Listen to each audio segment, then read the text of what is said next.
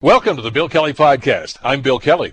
Well, Canada's vaccine effort is receiving a boost from the United States. They're finalizing the plan to send us 1.5 million doses of the AstraZeneca vaccine. How's this going to roll out? Well, we'll discuss that.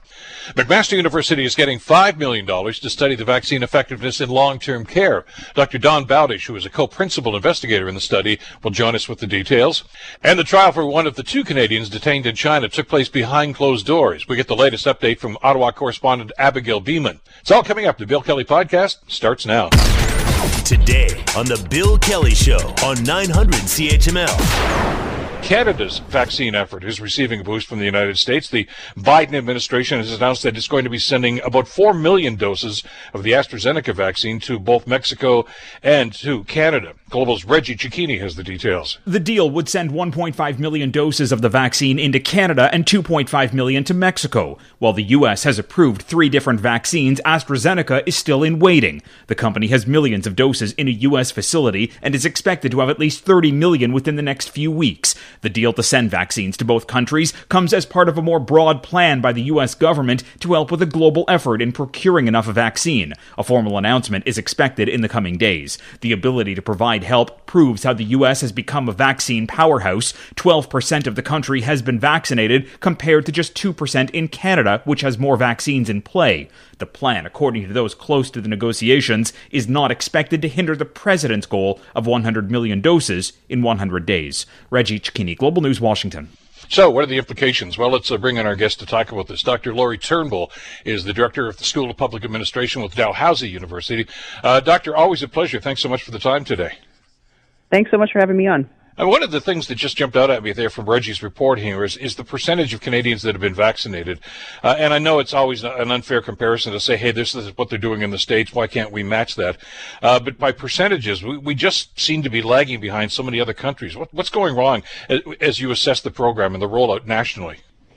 Yeah, I mean, I think it's probably going to be a lot more informative for us to do a you know kind of retrospective look at this when in a year from now and see how this all went down. But I think a big part of it is um, the fact that we don't have manufacturing capacity at this point.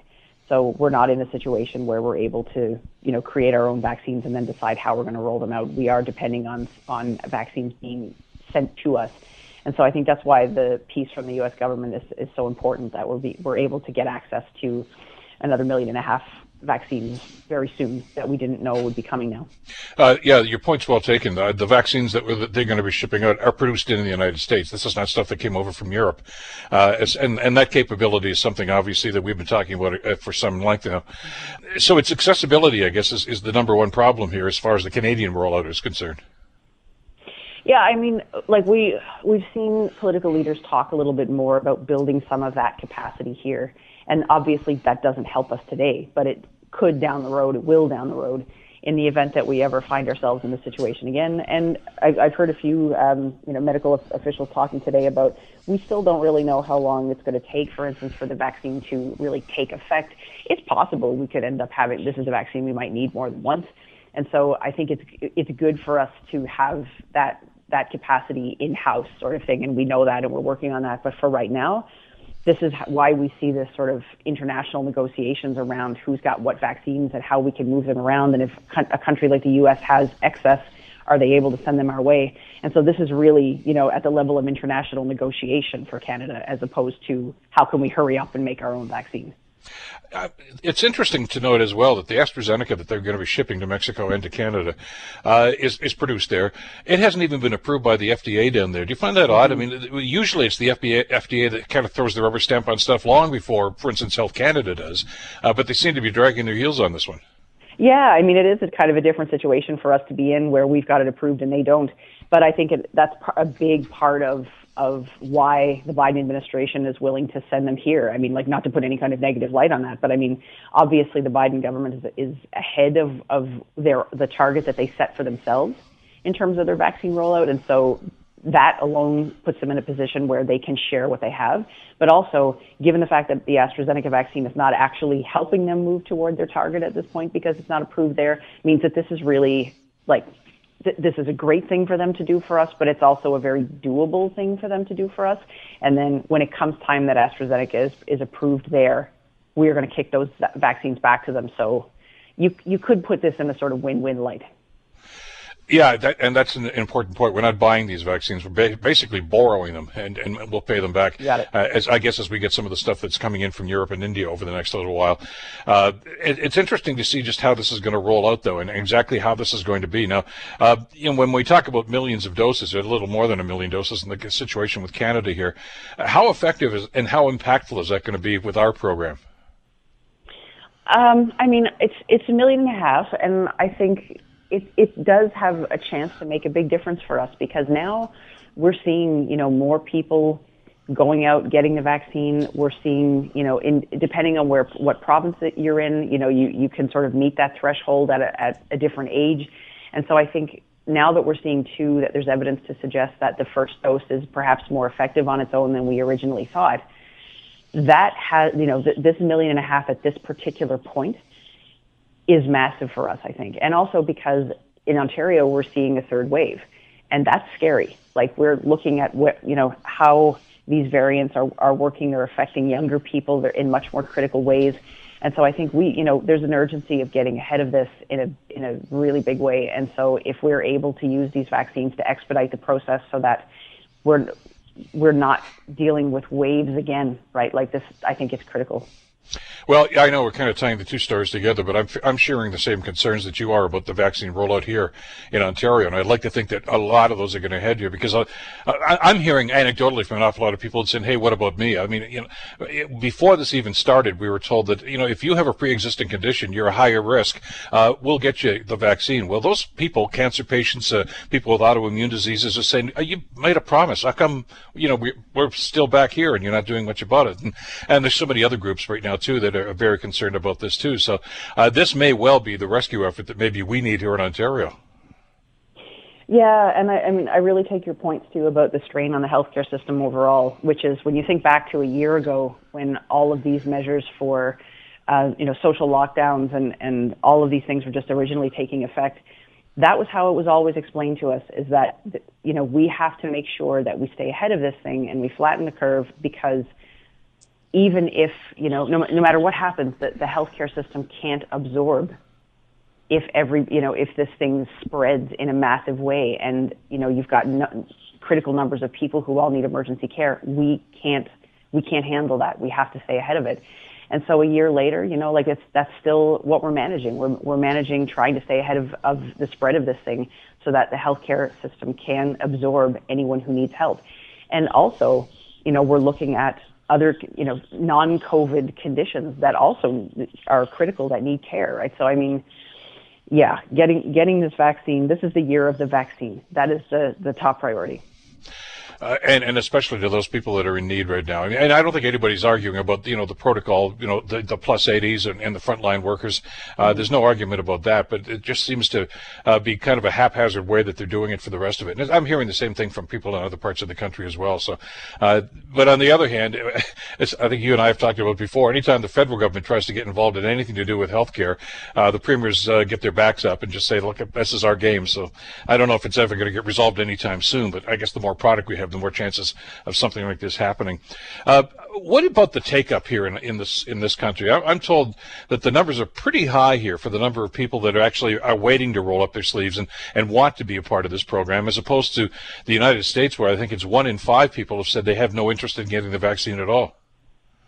Yeah, and then the some statistics that I've seen out of Europe too is is there is a, a you know probably in Europe as opposed to Canada the higher rate of of you know, not sure kind of tentativeness around whether you're going to take the vaccine. But yeah, I mean, like, and I think when the when the vaccine is more readily available and more accessible across age groups, I think we'll see governments at all, you know, federal, provincial, you know, everybody is going to be involved in a public education campaign around, you know, make sure you go out and get your vaccine. And and we're already hearing from the prime minister, the vaccine you can get is the right one right? Like there's there's mm-hmm. a lot of really positive reinforcement around getting the vaccine, and I think we'll see even more of that as we get into the spring and summer.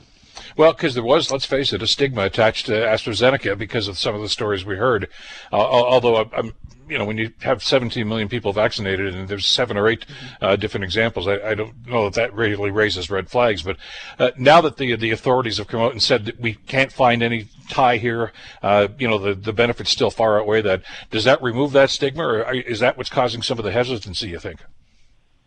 I mean, I think any time that somebody gets a mixed message, it runs the risk of undermining trust, right? Like, and that's mm-hmm. reasonable in, to a certain extent because we we're looking for information. We are increasingly a data-driven society. I can understand the perspective of somebody who says, "Okay, what you know, what's going on here? What kind of information?" Like, yeah, you pay attention to what you hear, but at the same time, I think we're hearing, you know, even from Dr. Tam, loud and clear. There's no, this is not something we have to, we have to worry about. If you can get an AstraZeneca vaccine, do it. But it's, you know, it's as as we've heard a lot, you know, this is an evolving situation when we're really trying to figure this out, like, and we're doing the best we have with the information we have at the time. And so we are going to hear stories of, you know, sometimes somebody somebody had a, a reaction, they had a vaccine, was the vaccine the cause? But ultimately, I think that's why it's so important for us to get, you know, very clear information, not just from political leaders, but also from chief medical officers and health officials who have the ability to and have the expertise to give us that information straight. The fact that uh, the United States is helping out Canada and Mexico is, is relieving to us, certainly. I, I, know there's some, some hue and cry from other countries to say, hey, what about us? Uh, what about this idea about, about the global approach to this? And I mean, maybe not this month, but I mean, at some point, uh, we keep hearing that, look, at if we don't look after everybody else, and even those countries that can't afford the vaccine, uh, it's just going to keep coming back at us. Absolutely. I mean, I think we see that like we, we, we know that. We have the information to know that there's no dealing with this in a siloed way that everybody's safety is you know from day one the messaging about covid is we're all in this together and that is at the community level at the national level at the international level. There no one can afford for anybody to not have access to a vaccine to this thing. And i think we're going to you know part of that conversation too is not just about the vaccine but also the vaccine passport and how are we going to use that kind of technology or that kind of you know of a of an application to be able to say to everybody, you know, this is this this is the standard. Like, is that is that what we're going to end up doing? Are we going to end up as a global society going down the road of you have to produce a, a, vac- a passport like that if you want to if you want to travel if you want if you know you're going to be considered back into into environments that have a whole bunch of people in them like what is that going to look like well, that's interesting about that point, uh, and I know there's some controversy about the vaccine passport, and and the prime minister says he's not really crazy about going down that road right now. But we may be forced into it, wouldn't we, doctor? I mean, if if everybody else is doing it, uh, and for instance, if the United States or the UK said you you can't come in here unless you've got that passport, uh, the Canadians will have no choice. Yeah, I mean, it's a conversation that's happening at the level of the G7, and so Canada is part of those conversations. I think it's going to be um, really, really an interesting time as, as we start to go down that road because you're right. Like if, ever, if all the other countries are doing it and people want to travel, then Canadians will, will put demands on the Canadian government that we want that, right? Like not, not, of course, not everybody will. There are a lot of risks. There will be, you know, if we go down the road of a digital passport, there are going to be problems. There are going to be privacy concerns. There's going to be hiccups. There's going to be mistakes. Um, but you know, Quebec, for example, has already said, yeah, you know, we're we're going to do the work around around the digital passport. And then it's not even just in the global sphere that it would be used, but also, you know, also domestically potentially, right? If, if provinces are talking about it, then is this going to be something that has to be shown for for interprovincial travel and for other things too? And so then we have to worry about. I think that's where the, some of the prime minister's concerns are coming from. Mm-hmm. Um, what are the way? What are some of the ways that this could have unintended consequences and how are we going to manage for that. But I think that's going to, you know, once we see more mass vaccination, then there's going to be, I think, a switch to that larger conversation around a vaccine passport. I, I think that's one of the major concerns here. Just how far would those restrictions go? Uh, you, you don't have a passport, you don't get on a plane. I, anything. I, am not suggesting that's going to yeah, be one of the protocols. Job, like, or, or that, yeah, yeah, that too. You can't come back to work until you get this. Uh, yeah which which is always I, we get that, and of course there's the privacy issue as well. Got to put a minute or so left. I got to ask you about the long term here because uh, right now we're facing a crisis. Uh, you know, the, the industry has responded incredibly well to actually develop a vaccine within a year. That's remarkable. We're having some problems getting the rollout here, but hopefully we can smooth some of that over. But what about the long term? I mean, Canada, the government did make a commitment to that uh, factory and the retrofit in, in Quebec.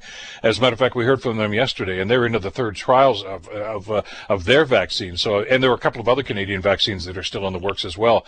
Is there going to be a long term commitment, Doctor? Do you think from federal governments and and subsequent federal governments to keep this going?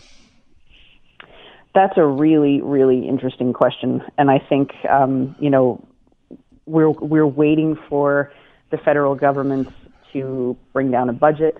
We're looking this weekend at the conservative convention. We're you know we're kind of looking to our political leaders to say what are your long-term plans? What are we going to do here? And where is your investment going to be?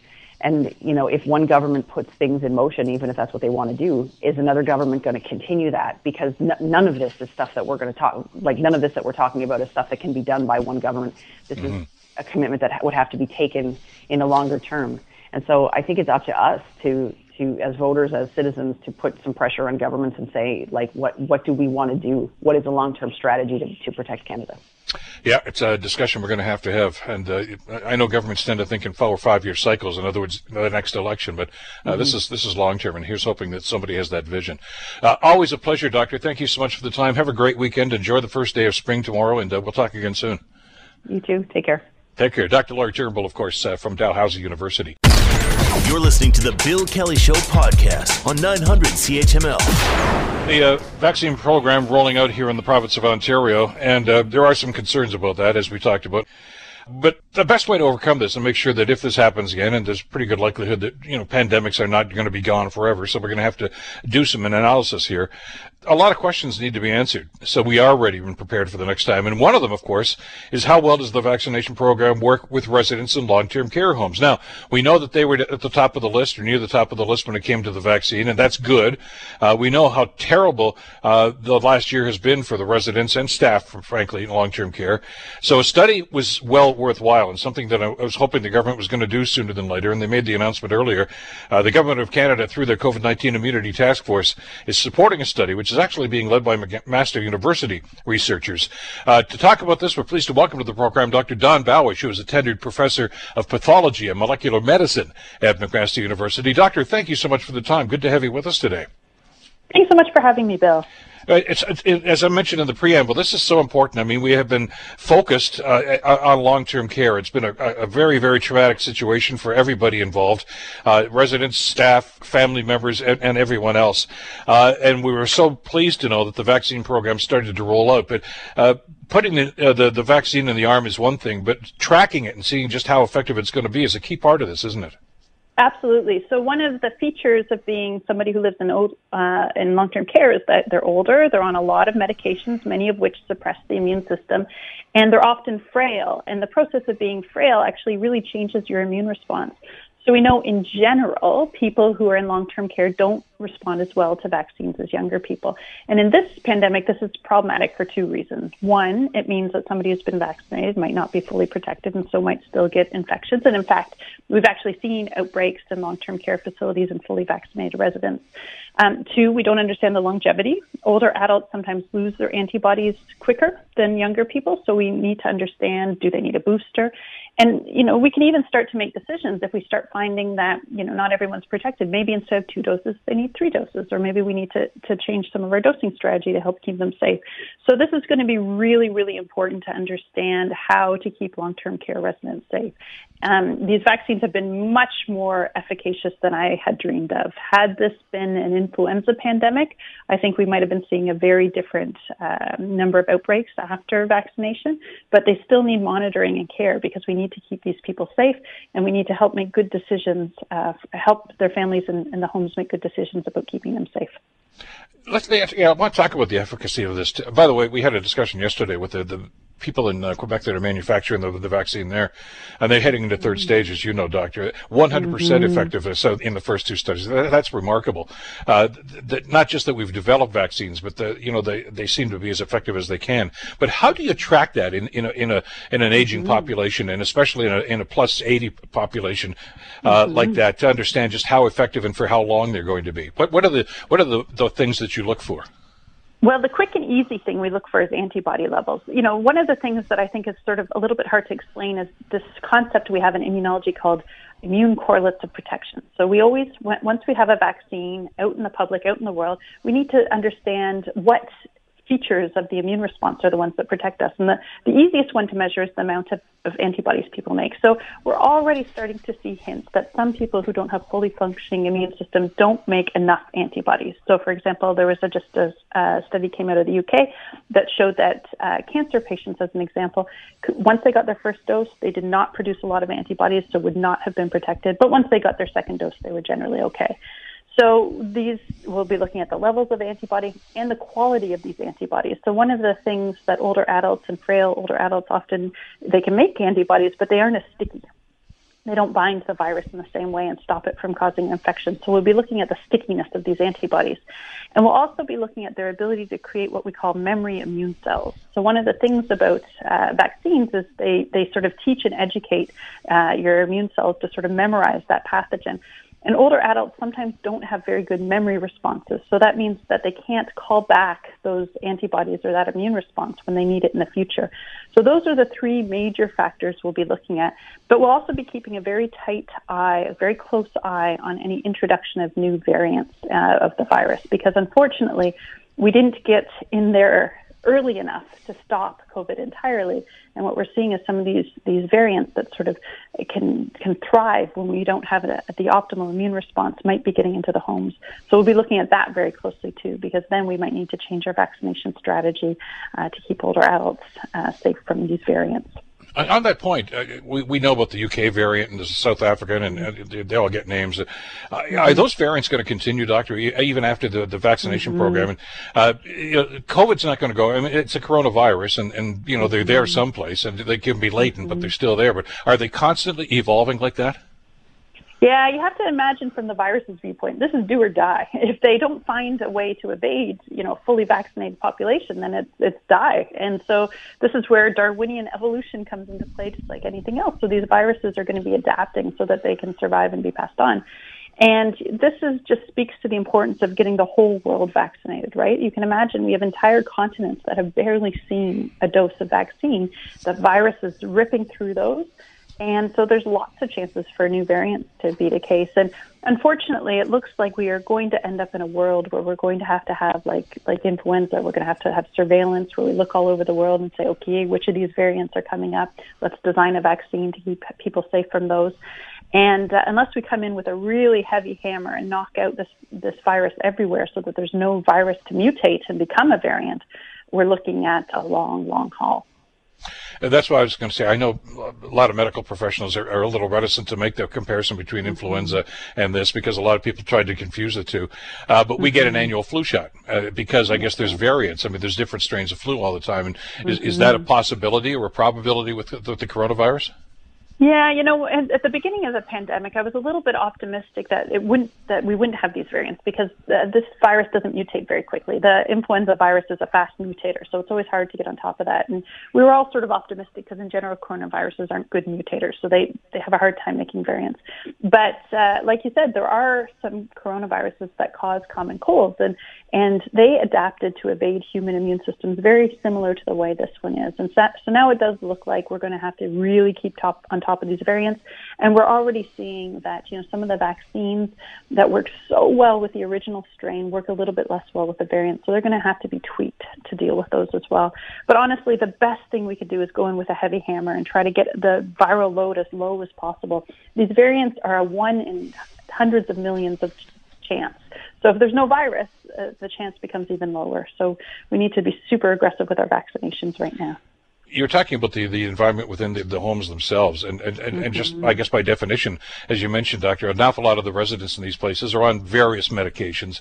Yeah. Uh, does that have any impact at all on the efficacy of the vaccine? The fact, I mean, if I go and get a prescription, I, my pharmacist says, "Hey, you're taking this. Uh, you better be careful of that. You better, you know." They, in other words, they they they're mm-hmm. checking all this stuff.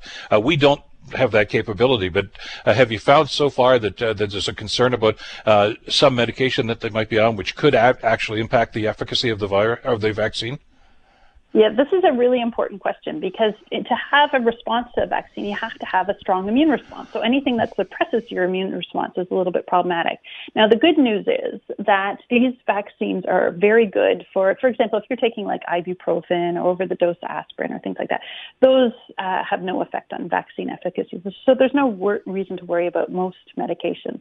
But unfortunately, when you do a clinical trial, you don't include people who have suppressed immune systems in them. So we're really missing data for people who have, um, you know, rheumatoid arthritis or autoimmune conditions and have to be on really powerful immunosuppressants. And certainly, our long-term care residents often are on those kinds of of drugs. So if there's anyone who's going to be unable to mount a strong immune response to these vaccines, it will likely be those people. And those are the ones we're going to be keeping a really careful eye on. Like I said, we'll look at their ability to mount a response quickly, but also to keep that response because you need a healthy immune response to keep to keep those antibodies in your system for a really long time. And so those are the people I have my eye on as the ones who I, I worry are going to be the most vulnerable to infection. What do you do in a situation like that? I, I, I know we're kind of drifting a little bit, but I get a lot of questions every time an expert like yourself comes on, and I get all these emails. Well, do, ask her about this, or go. Uh, if the, somebody with an autoimmune disease, essentially by definition, that means your body is fighting itself, uh, and, and you know, which is why you have the, you know, the antibody suppressants oftentimes in the medication. Uh, does that suppress the vaccine's efficacy? Uh, we just addressed that, but uh, I mean do the do you err on the side of caution and say don't get the vaccine, or do you just try to track it and and, uh, and see exactly just what you can do? I mean, the variants on within the vaccine, if, if there's an option for them in, in there, but mm. it, it just seems as if they're you know they're they're up against a brick wall here when it comes to yeah. just how effective it's going to be. So in general, a little bit of an immune response is better than no immune response. So even if somebody who is on one of these drugs were to get the vaccine, the concern would be that they wouldn't be, you know, have a perfect uh, immune response, but they still probably have some immune response. And we, we know that even if you don't have a full, total, strong antibody response as a young, healthy person would, those antibodies you do generate might be enough to keep you out of the hospital or they might be enough to keep you from dying. So in general, unless there's um, there's it gets a little bit complicated because different classes of vaccines we have different recommendations for. As an example, we don't uh, generally uh, recommend um, the AstraZeneca vaccine to people who are uh, immunocompromised, but we believe that the Pfizer and Moderna are really good choices for them. So this is why it's important to monitor because it could be that we need to give them an extra dose to get them right over the edge into that healthy protective range, or sometimes people in these conditions have sort of um, drug holidays where they go off their drug for various reasons, and that's a great time to come in there with a vaccination. So it kind of it's it's it's a tough call. People definitely have to talk to their rheumatologist or their their doctor about what's the right decision and what the current recommendation is for them. But we are definitely hoping to have more studies looking specifically at these people to understand what is the right decision. In general, I would say that the concern is not that you shouldn't get the vaccine; it's just that your response to it might not be uh, hundred percent. Uh, we should mention, by the way, that McMaster, of course, is, is going to be doing this, but with a number of partners, uh, Schlegel Villages, yeah. uh, St. Joe's Healthcare System, and Health Sciences uh, North Research Institute, all involved in this. How how broad based is this going to be, Doctor? I mean, we've spent a lot of time here talking about the vaccine itself mm-hmm. and the effect it's going to have on the body, but are, are you going beyond that to, to, when you're talking about long term care studies about uh, the the physical environment and other things involved in there uh, that that may be factors in, in making people more susceptible? Oh, I love this question so much. So we have incredible partners. The homes that we have 23 partner homes from Windsor to Milton, and this allows us to do many things. First of all, it allows us to understand what are the features of homes that uh, promote uh, infections or, or, protect them from infections. So, as an example, my colleague on the grant, Andrew Costa, published a paper early in the uh, epidemic showing that for profit homes were more likely to have infections than non profit homes. We also knew that if you have four people in a room, that's that's a recipe for disaster. And so, by feeding this information back to the Ministry of Health and other policymakers, we were able to uh, recommend that fewer people per room can stop infection spreading. So we need to feed back more information on this. Another huge issue in the context of long-term care that's um, been a problem for spreading other infections that haven't got the public's attention was the fact that we rely on part-time workers who travel between homes so much. These people are often underpaid. Um, they don't have paid sick days. So, and because they're sort of eking out a wage based on multiple part-time jobs, they'll, they'll go even if they have, or they might work even if they have symptoms. And of course, with this infection, you can spread it even if you don't have symptoms. So, locking down and stopping uh, people going between homes is a really important infectious disease control mechanism. So, there's actually two factors to this study. The one is understanding the facility factors that make someone uh, susceptible or vulnerable, but and then studying their individual immune factors. And we're hoping that by feeding this information back to our partners, they can help make good decisions. A simple example would be if we were to look at the antibody responses of three residents and we found that two uh, had we thought would be protected from infection and one might still be vulnerable you might put them in a room together because the chance of those those two protected people won't be able to spread the infection or, or less likely to spread the infection. But you certainly wouldn't put three vulnerable people in a room together. That would be a recipe for disaster. So by feeding them back this information, we're hoping to be able to stop these infections.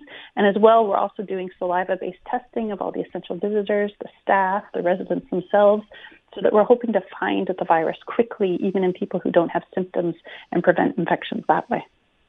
I, I, know it's controversial when we talk about private versus public institutions, and, and mm-hmm. some people feel very skittish, especially some people in government seem to, to be pretty skittish about this, but it's got to be part of the discussion uh, because the statistics are there, and I've talked to a number of people that, uh, that are in these facilities, a number of people that are advocating for these, and uh, it, it's it's got to be factored in here. I mean, because you're talking about basically your quality of life, aren't you? Uh, mm-hmm. It's it's not just the physical contact; it's it's the physical environment, uh, the HVAC system, uh, how many people in the mm-hmm. room, the quality quality of food. I mean, if if you're if you're not getting what you're supposed to be getting to be maintain a, a healthy lifestyle, even at that age, uh, you're going to be more susceptible, aren't you? Especially at that age, you know, it's so important like you said, diet incredibly important for keeping older adults healthy. And unfortunately, sometimes that's the first thing to, to go in some of these facilities. And also the social contact. You know, people yeah. Need to see other people. They need to be able to see their family members. All these things are so incredibly important. And and you know, I think the fact that Canada has not had a strong regulatory arm for for having some strict rules for long term care is we are seeing the consequences of that now. We need to have frequent inspections. We need to have really high standards and and, you know, I have so much sympathy for all the people in our province who are trying to make decisions about, uh, you know, a loved one who needs that kind of care because it's a really scary time to, to be making those decisions. And so we need to be able to feed back the information so policymakers and government can make these homes absolutely safe.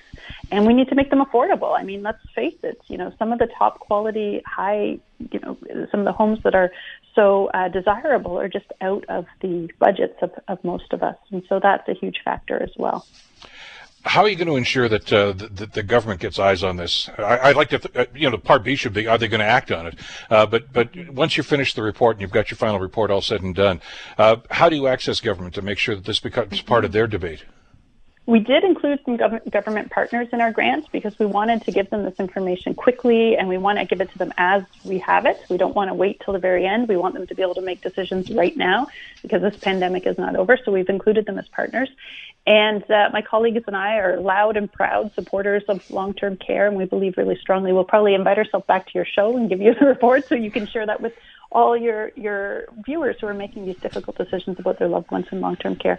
So we will be working with policymakers. We'll be we'll be sharing public. We have um, groups of uh, retirement communities and older adults who are very keen to hear this. We're working with the Lung Health Foundation, who's going to spread uh, our findings to to all their uh, constituents, and uh, we want people to be able to make uh, to have this information to advocate to their MPPs and their MPs about how we need uh, more controls and we need better long-term care. Because I think collectively as a society, our, Canada's huge loss of life in long-term care is our deep, enduring shame, and we can't let this happen again. Absolutely. Well, a number of people, including this program, have been advocating for this for quite some time. I look forward to the final report. And yes, you will be back. I'd love to have you back on the program, Doctor, to talk about uh, the report itself and your findings on this. Thank you so much for the time today. And listen, good luck with this. We'll stay in touch. Thank you so much. Take care, and thanks for having me. Take care. Dr. Dawn Bowdish, of course, uh, from McMaster University, uh, among many partners, uh, doing this study about long-term care, so overdue and so important. You're listening to the Bill Kelly Show podcast on 900 CHML. I want to focus a little bit on provincial stuff. Uh, as we mentioned yesterday, Premier Doug Ford was in town in Hamilton yesterday uh, to talk about the vaccine rollout program and, and Hamilton's uh, efforts to that.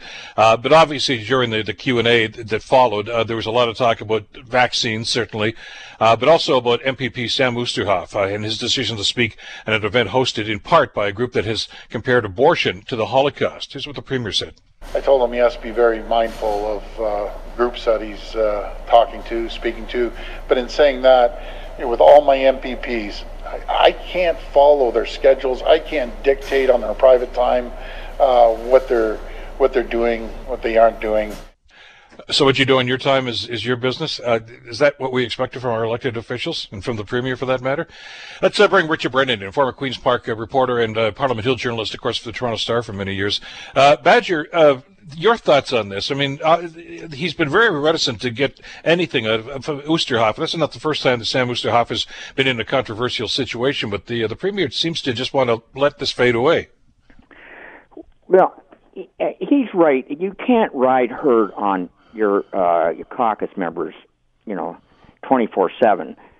But when it particularly comes to your, uh, you know, it's pointed out to you, to your attention that you know he, he's behaved in such a manner, uh, you know, it's it's time to do something. And I, I'm not so sure that that's happened.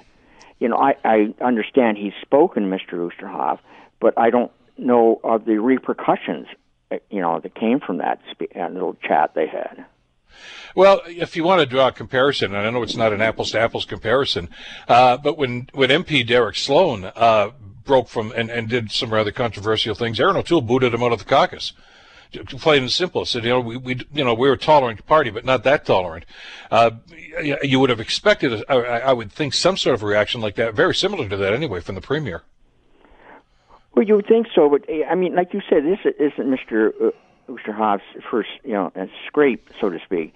It's that you know he we had that picture of him when he was uh, had you know when everybody was supposed to be locked down. He was uh, in a gathering in his riding with nobody was wearing masks and that you know, and that just sent the wrong message.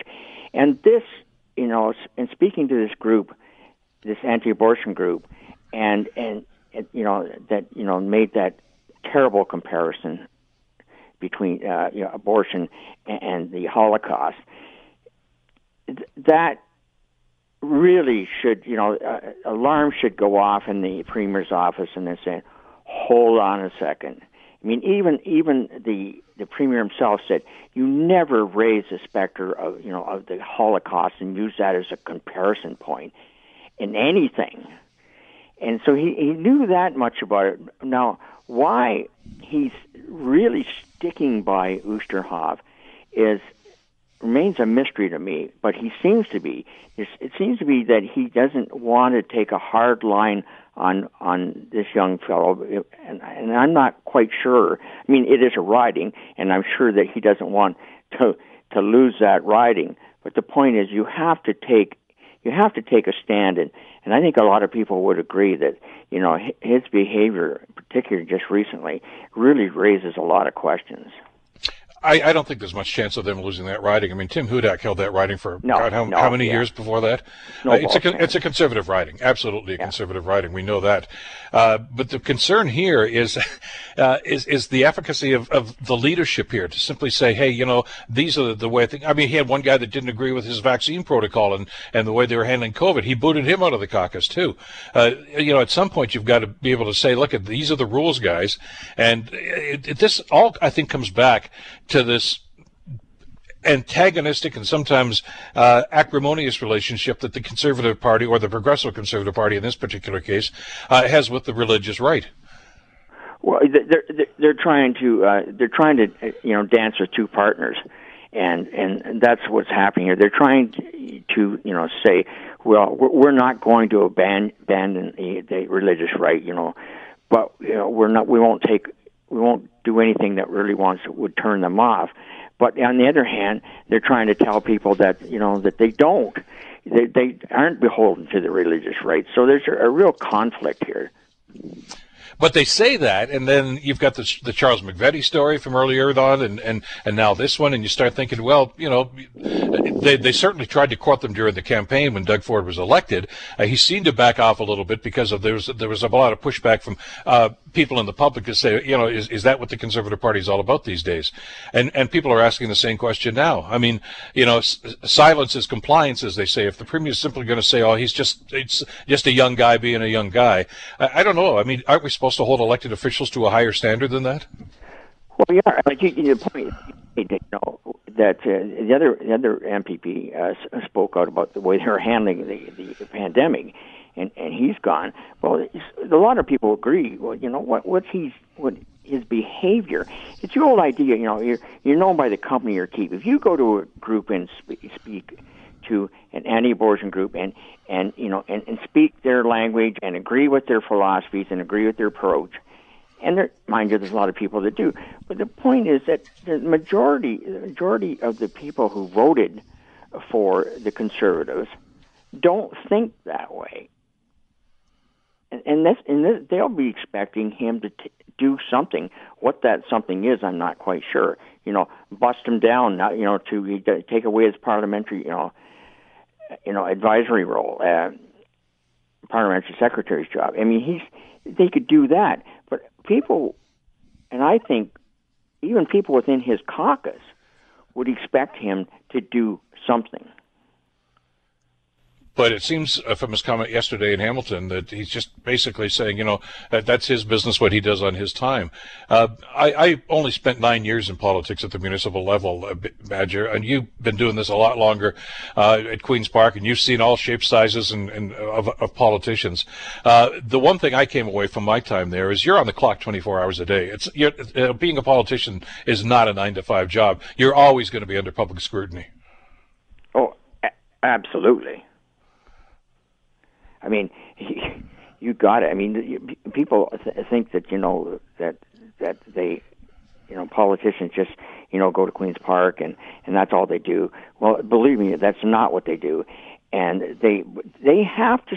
When you become a politician, you set yourself up as a, a person uh, uh, of respect and and a person that is believes in you know certain things that uh, and with and holds the same kind of values that their that their uh, you know that people in their writing do, and and that's I think that's where this all comes down to. He may be supported in his writing for that kind of behavior, but I'm not so sure that that's the kind of behavior that people across the province expect. Well, we'll see how the uh, Premier reacts. He's doing another presser, of course, later on today as well. Uh, as always, Badger, thanks so much for this. Uh, have a great weekend. We'll talk next week. Thanks, Bill. Okay. Richard Brennan, of course, a retired journalist who covered Queen's Park and Parliament Hill uh, for many, many years. This is the Bill Kelly Show, 980 CFPL in London and 900 CHML in Hamilton. Uh, well, many of us were surprised and, and shocked, frankly, that uh, one of the uh, two Michaels actually was uh, before the courts yesterday. The trial is over, apparently. There was no verdict announced, uh, but a great deal of concern about that. The other Michael, of course, is going to be tried, we're told, on Monday. For the latest, we're pleased to welcome Abigail Bimman to the program. Abigail, of course, is Ottawa correspondent with Global National in Ottawa. Abigail, thanks so much for the time. Uh, what's what? Has there been an official reaction from the government about what happened yesterday? Uh, well, we're waiting to hear from the prime minister, who is uh, set to speak at 11:30 this morning, and uh, obviously expecting him to address this. But uh, interestingly, uh, in terms of official comment, the uh, Canadian chargé d'affaires at the embassy in China was at the hearing. Sorry, let me be very clear about this. Tried to attend the hearing. Canada has been pushing for access to these trials for a while. tried and failed to get inside the hearing, but he did speak to the media overnight uh, outside that trial, uh, talking about this frustrating lack of access, talking about how he, uh, how Canada says that uh, not allowing um, the uh, the uh, Canadian diplomats inside the courtroom for the case of a Canadian system citizen goes against the Vienna Convention, goes against the Canada-China agreement agreement in terms of uh, bilateral relations. And what was interesting was that it wasn't just Canada trying to get inside at uh, this trial uh, this morning or overnight. There were approximately 10 diplomats from uh, that number of, of different embassies uh, in China from around the world who were also there in support, trying to gain access. Nobody was allowed inside. Uh, some examples include Germany, Australia, the UK, France, uh, all trying to get inside uh, to show their support for Canada. Uh, but it did not happen. Uh, no media was allowed in. No pu- members of the public were allowed in. We saw pictures of uh, what looked like some sort of Chinese police uh, pushing journalists' cameras away, and that was just on the outside of the building. So we really have no idea what happened inside that uh, courtroom. We know it took about two hours. We know, as you say, that there was no verdict, so we are waiting for that. And we know, as you say, said as well, that uh, the next trial is upcoming on Monday for Michael Kovrig, and Canada is still pushing for access there. Abigail, any idea as to why now? I mean, they've been incarcerated for over two years now, and I think it caught a lot of people off guard that, hey, the trial's this Friday and there's another one on Monday. Uh, it, it kind of dropped on us like this. Is, is there anything behind that?